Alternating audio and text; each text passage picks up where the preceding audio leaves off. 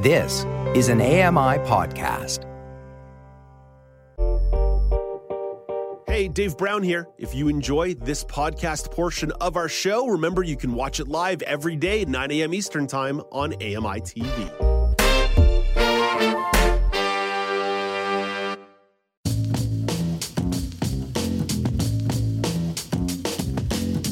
Welcome back. It's now with Dave Brown on AMI. As we've been reporting on the show, British Columbia has been experiencing some pretty difficult weather conditions in late summer and early fall. There were air quality statements due to forest fires. Drought conditions had places like the Sunshine Coast declaring a local state of emergency last week. That provided a backdrop for some political drama that played out in the province last week as well. For his thoughts on all of this, let's bring in journalist Arno Kopecky. Hey, good morning, Arno. Great to chat with you once again. Good morning, Dave. Uh, great to see you. How's it going? Pretty good, pretty good. Arno, let's start with the drought conditions. You're out there in the Vancouver area. Can you describe what it's been like the last few weeks?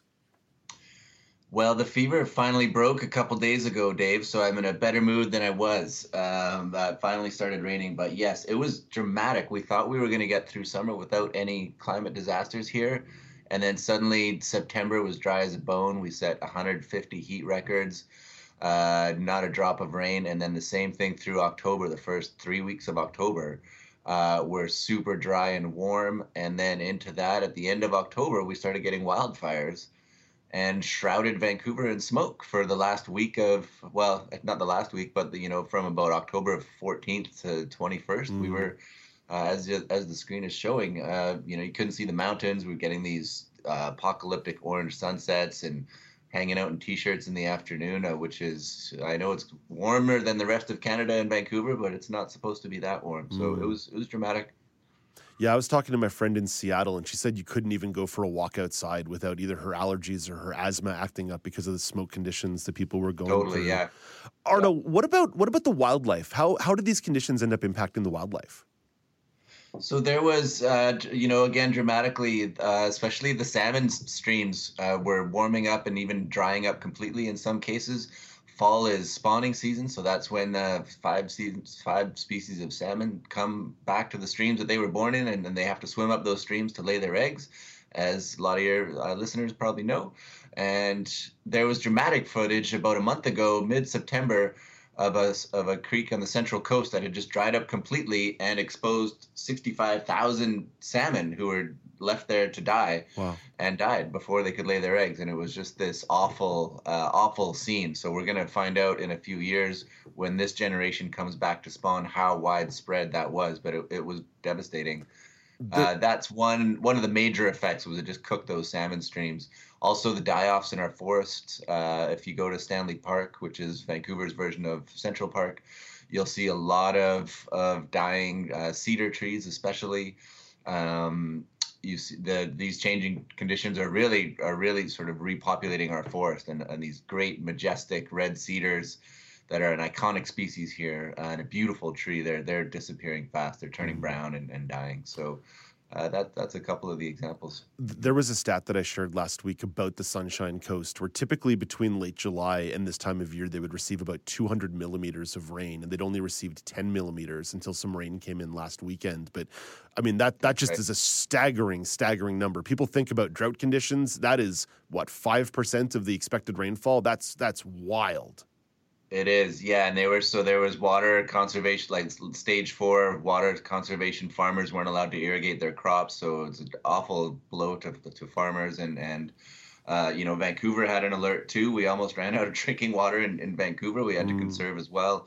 Uh, like I say, finally it started raining, so that that concern is now over. But man, it was scary. What kind of pressure, maybe unexpected pressures, might dry conditions like that create? Maybe on the power grid, for example. Yeah, I mean, excellent point, Dave. We're we're we're we're a province that is run largely on hydropower, and hydropower is, by definition, relies on water to fill these reservoirs and for these rivers to keep flowing. So they were on alert as well. Now, luckily, a lot of these rivers are further north and central, where these where a lot of these hydroelectric dams are.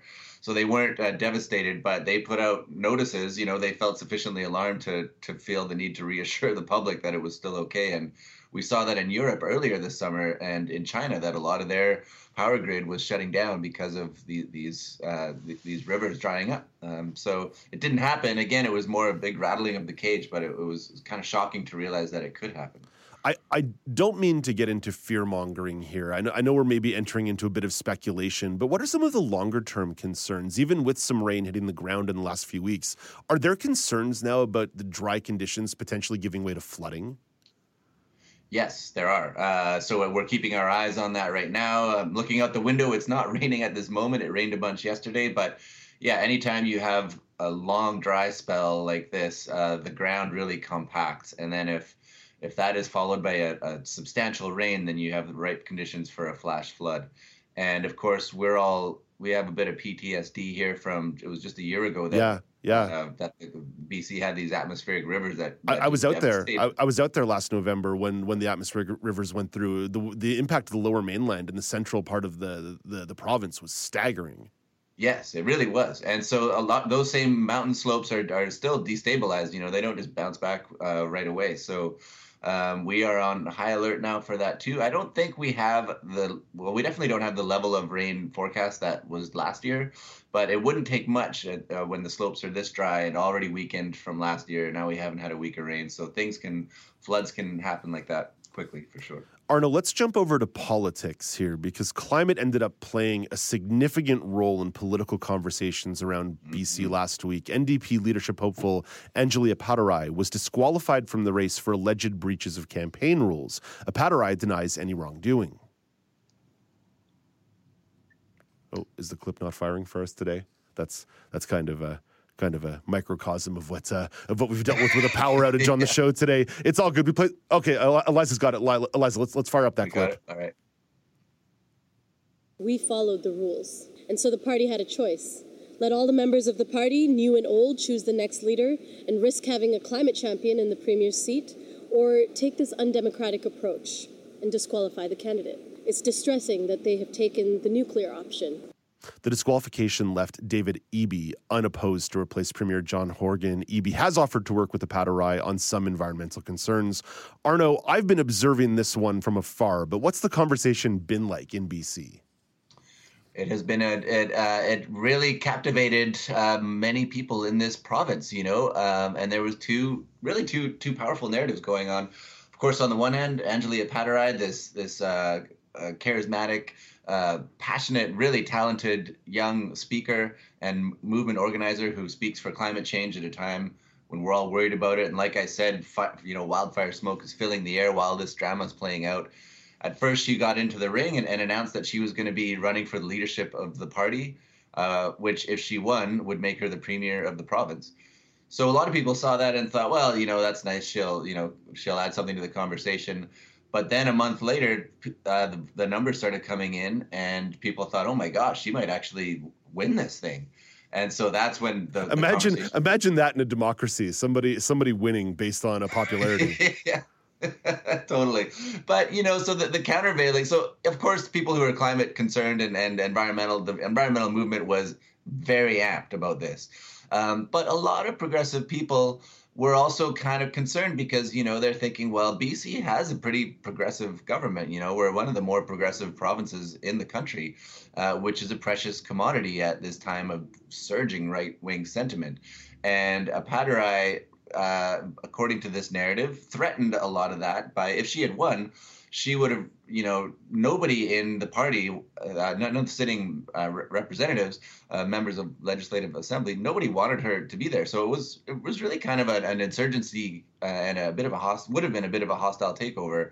Also, she would have uh, really canceled some huge mega projects, uh, Trans Mountain Pipeline, Coastal gas GasLink Pipeline, Site C mega dam which would have saddled this province if she had pulled that off with literally tens of billions of dollars in debt at a time when you know there's a healthcare crisis here we don't have enough teachers there's a housing crisis there's a lot of stuff going on so people felt you know she represented this threat that would have opened the door for the opposition to win in the next election mm. and that was kind of the dynamic uh, when she seemed to be winning and then all of a sudden the party disqualified her for breaking a number of campaign rules. And so that, of course, made half the, the province think, well, it was actually the BC NDP that cheated, not Anjali Appadurai. Mm. Um, and so that's the kerfuffle that we're all in. And, you know, you heard what Anjali Appadurai said in that clip, and a lot of people uh, uh, agree with her.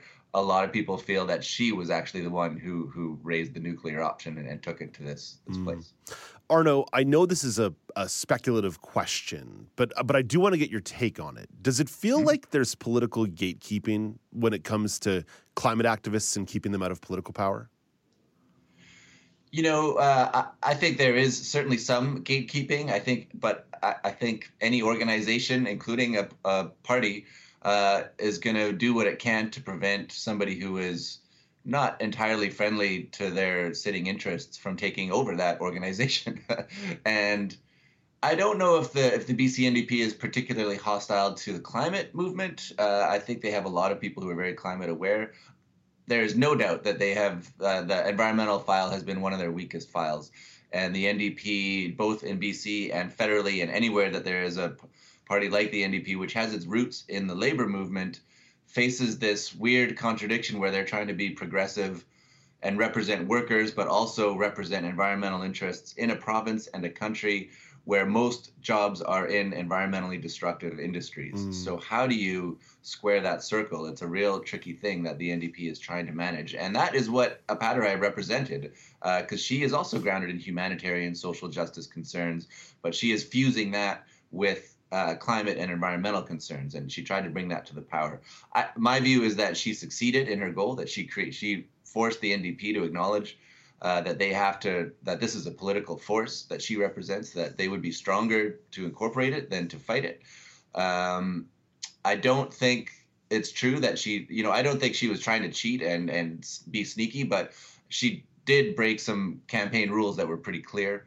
Uh, so I think the NDP w- was was gatekeeping and was looking for a reason to disqualify what they saw as a threat mm. uh, to their political prospects. But I also think it's true that she she demonstrably did break some of the rules, and that's where the conversation breaks down into the weeds that we don't really need to go into here. I think people always break rules you know, so there's discretion on how aggressively you enforce those rules. It's not unheard of. I mean, in the in the conservatives leadership race that they just had federally, they disqualified Patrick Brown for breaking the rules. He said all the same things that uh, Appadurai is saying now. Um, so it's this kind of thing is, is not unusual. What was unusual was for somebody who is this young and has no experience in government to come within a millimeter of becoming the premier of the province. Yeah, yeah, it's pretty remarkable. It's very, very yeah. remarkable. Arno, I've got to hold you to sort of a quicker thought on this one. I understand also if sure. you want to reject the premise, and I also understand that maybe you answered this a little bit in your last response, but why do you think some parties are unwilling to push the envelope on a more progressive climate agenda?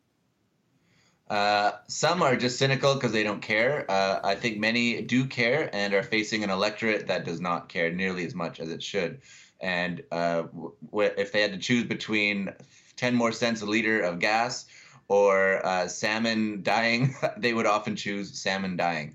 Um, and I think that's the reality that a lot of parties like the NDP, which wants to be progressive but also wants to stay in power, and it, you know, so that's the fault of, yeah. of many of us, including myself, for not uh, seeding the urgency. But you, Dave, are doing the Lord's good work here uh, sharing these words. So that makes it easier for politicians to do that. I, I don't know if I'm doing that much good work, but I, but I'm I'm deeply concerned. So I do talk about climate on the show quite a bit.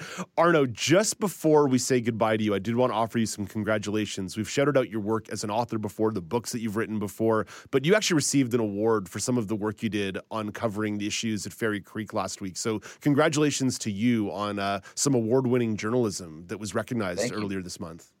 Yeah, thank you, Dave. I, that's really kind. Arno, we have to say goodbye. We are fresh out of time, but have yourself a great day, and we'll talk to you next month.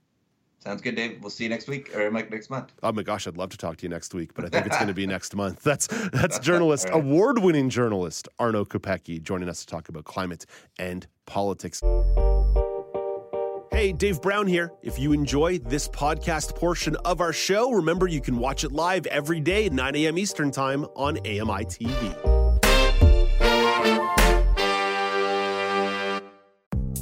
The Walrus is Canada's conversation, and you're invited to take part.